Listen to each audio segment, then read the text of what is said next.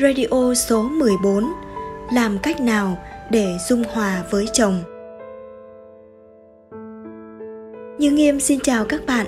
Chào mừng các bạn đến với chương trình Radio Tâm sự cùng cô Phạm Thị Yến được phát sóng số 14 Thưa các bạn, cuộc sống hôn nhân mỗi nhà mỗi cảnh có những cặp vợ chồng sống với nhau rất hòa thuận lại có những cặp vợ chồng đối xử với nhau lạnh nhạt thậm chí người này còn oán hận người kia. Nhiều phụ nữ cho rằng kết hôn là lấy một người đàn ông, chứ không biết rằng bản thân còn cần phải gả cho thói quen, tính cách của đàn ông và cả gia tộc đằng sau người đàn ông này còn nhiều người đàn ông thì lại luôn hiểu sai rằng hôn nhân là cưới một người phụ nữ, chứ không biết được rằng họ còn cần phải cưới cả sự gửi gắm và ước muốn bản thân của người phụ nữ. Cho đến hoàn cảnh phía sau của người phụ nữ đó. Chính vì không biết, không hiểu nên nhiều cuộc hôn nhân ngày càng đứng bên bờ vực đổ vỡ. Đến với chương trình radio tâm sự cùng cô phạm thị yến tuần này có một bạn đã gửi lời tâm sự về hoàn cảnh cuộc sống vợ chồng mình đến cho cô Phạm Thị Yến để nhờ cô giúp đỡ và cho lời khuyên. Ngay sau đây, Như Nghiêm sẽ đọc cho các bạn nghe tâm sự của bạn ấy. Câu hỏi từ một bạn xin được giấu tên. Con kính chào cô Yến, con có rất nhiều uẩn khúc mong cô giúp con với ạ. À. Đã 10 năm nay, con luôn sống trong tâm trạng rất đau khổ. Lúc nào con cũng muốn thoát ra khỏi người chồng mà con đang chung sống. Ai nhìn vào cũng nghĩ con có một gia đình hoàn thiện, nhưng sự thật thì không phải như thế cô ạ. À. con lấy chồng theo sự mai mối thân tình của hai bà mẹ, là mẹ của con và mẹ chồng con. Mẹ con vì quý mến mẹ chồng hiền, và lại chồng con lại có nghề, nhà cửa có sẵn, nên lấy về, con không phải lo, không phải vất vả. Lúc đầu, con không đồng ý, nhưng vì không muốn mẹ lo lắng, buồn khổ, nên con lấy đại. Lúc con lấy anh về, không có một chút tình cảm yêu thương.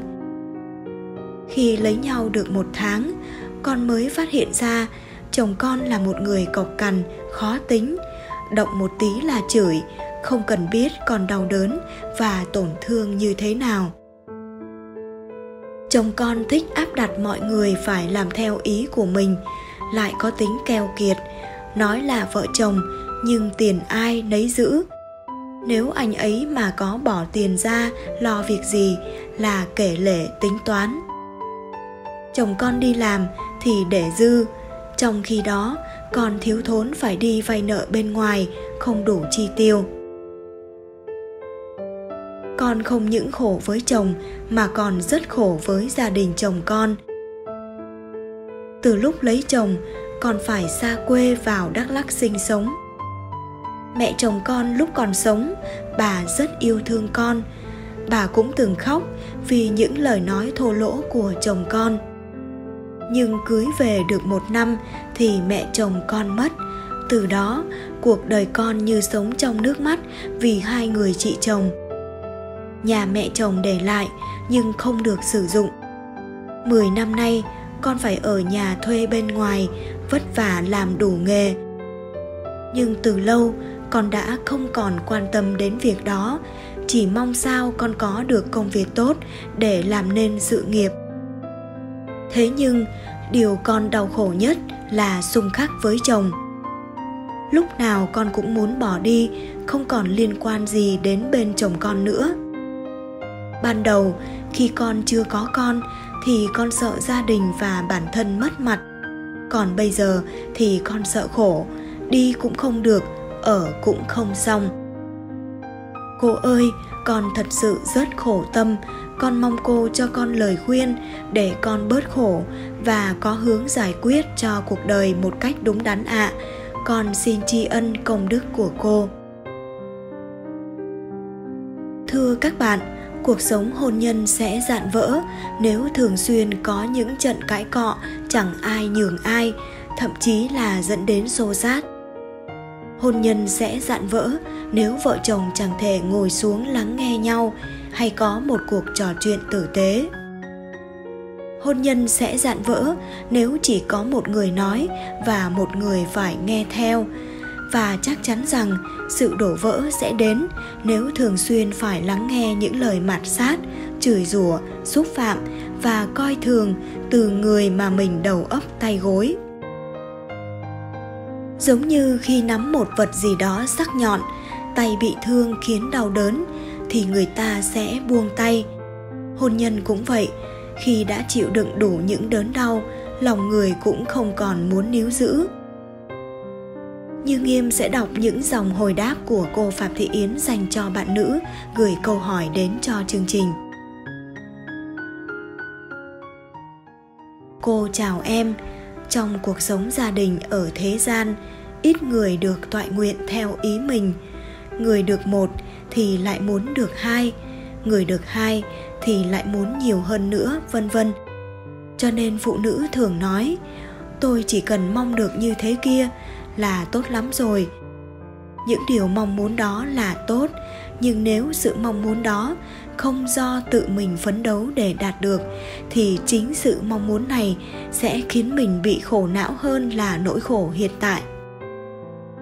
Chúng ta hạnh phúc vì chúng ta là đệ tử phật biết về nhân quả nên sẽ biết cách tư duy và điều chỉnh hiện tại để sống an lạc trong mọi hoàn cảnh em nên tư duy theo các bước nhân duyên quả như sau. Duyên em không được sự thông cảm, chia sẻ về kinh tế từ người thân là do nhân, em không biết bố thí tài vật đến cho cha mẹ, thân quyến, cho nên quả của em phải nhận là luôn sống trong sự khổ não, buồn oán nhân là em không nói những lời thông cảm, động viên, chia sẻ khi người khác hoặc con vật khác, vân vân, có lỗi lầm, mà còn có lời nói việc làm không tốt với người. Cho nên duyên là em lấy người như vậy để quả phải chịu sự khổ não về những lời nói thô tháo, không được quan tâm, chia sẻ. Em nên tư duy nhân quả và chấp nhận hiện tại để chuyển hóa nghiệp lực của mình là do ta không biết tạo phúc nên không có phúc để hưởng. Biết như thế nên em không so sánh cuộc sống của mình với người khác và bắt đầu thực hành bố thí bằng lời nói việc làm. Ví dụ, khi chồng nói lời thô lỗ, em sẽ nói, thôi bố của a, tức là nói tên con. Mẹ biết rồi, mắng mẹ tội mẹ quá, rồi sau đó em quay sang con con nhỉ đó chính là bố thí lời nói. Sau đó ta không giận mà vẫn tươi vui và làm công việc bình thường. Đó là bố thí sự bình yên cho gia đình. Em luôn tư duy về bố thí như vậy, sau dần sẽ sinh phúc báu. Ngoài ra, em nên bố thí, cúng dường tam bảo, lấy công đức đó, hồi hướng cho các vong linh gia tiên, oan gia trái chủ giữa hai vợ chồng về tài sản, em không được hưởng phúc cùng sự chăm lo của chồng, nên em coi như là không có phần tài sản đó. Em chỉ chi tiêu trong phần của em, ít tiền thì tiêu ít, ăn kham khổ, không nên vay mượn, vân vân. Và em cũng nên tự phải biết tiết kiệm tiền để lo lúc này, lúc kia, lúc ốm đau, bệnh tật. Em tư duy rằng tiền của chồng em không thuộc về em và các con tư duy như vậy và tự bằng lòng với nhân quả của chính em. Để em không phải chịu thêm một sự đau khổ nữa là mong muốn những thứ ngoài nhân quả phúc báu của mình. Em tư duy và cố gắng thực hành từng chút một, em sẽ được chuyển nghiệp. Khi em chuyển nghiệp thì chồng em sẽ ứng xử khác đi, chồng em sẽ tốt với em hơn. Bởi vì không gì nằm ngoài nhân quả cho nên, ta tu tập sẽ chuyển được nghiệp. Em nên nghe giảng nhiều về phật pháp. Đó chính là sự tu tập giúp em thực hành được sự bố thí như trên. Nếu muốn dung hòa với chồng, em nên quán nhân quả qua cách hành xử của chồng để mình ứng xử đúng nhân quả. Sẽ khiến mình bớt khổ và tự tại, bình yên trong tâm nếu với trường hợp chồng vũ phu đánh đập, chơi bời, phá tán, vân vân, thì chúng ta phải cắt ái với chồng, tức là chia tay, rồi sau đó mới tụ tập cho chuyển nghiệp. Chúc em luôn cố gắng tư duy nhân quả và tinh tấn thực hành lời phật dạy để chuyển hóa nghiệp khổ trong hiện tại, được nhiều hạnh phúc, an vui. Thưa các bạn hôn nhân chính là sự dung hòa giữa tính cách khác biệt và đối lập. Chính vì vậy, khi hiểu được nhân quả và mối duyên nghiệp vợ chồng, chúng ta có thể dễ dàng đón nhận mọi sự, mọi việc khi xảy đến với mình và tìm cách để chuyển hóa chúng bằng sự thực hành pháp. Mong rằng với lời khuyên của cô phạm thị yến như trên, bạn sẽ tìm ra cho mình một cách giải quyết hợp lý nhất để cuộc sống của bạn luôn được an vui hạnh phúc Chương trình Radio Tâm sự cùng cô Phạm Thị Yến số 14 xin được dừng lại tại đây.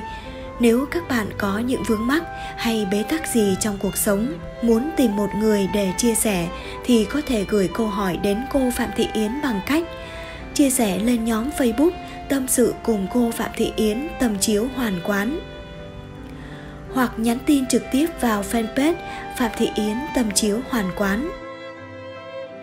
Số phát sóng 15 của chương trình Radio Tâm sự cùng cô Phạm Thị Yến sẽ sớm quay trở lại vào lúc 22 giờ tối thứ bảy tuần tiếp theo. Như Nghiêm xin cảm ơn quý vị và các bạn đã chú ý lắng nghe. Xin chào và hẹn gặp lại các bạn.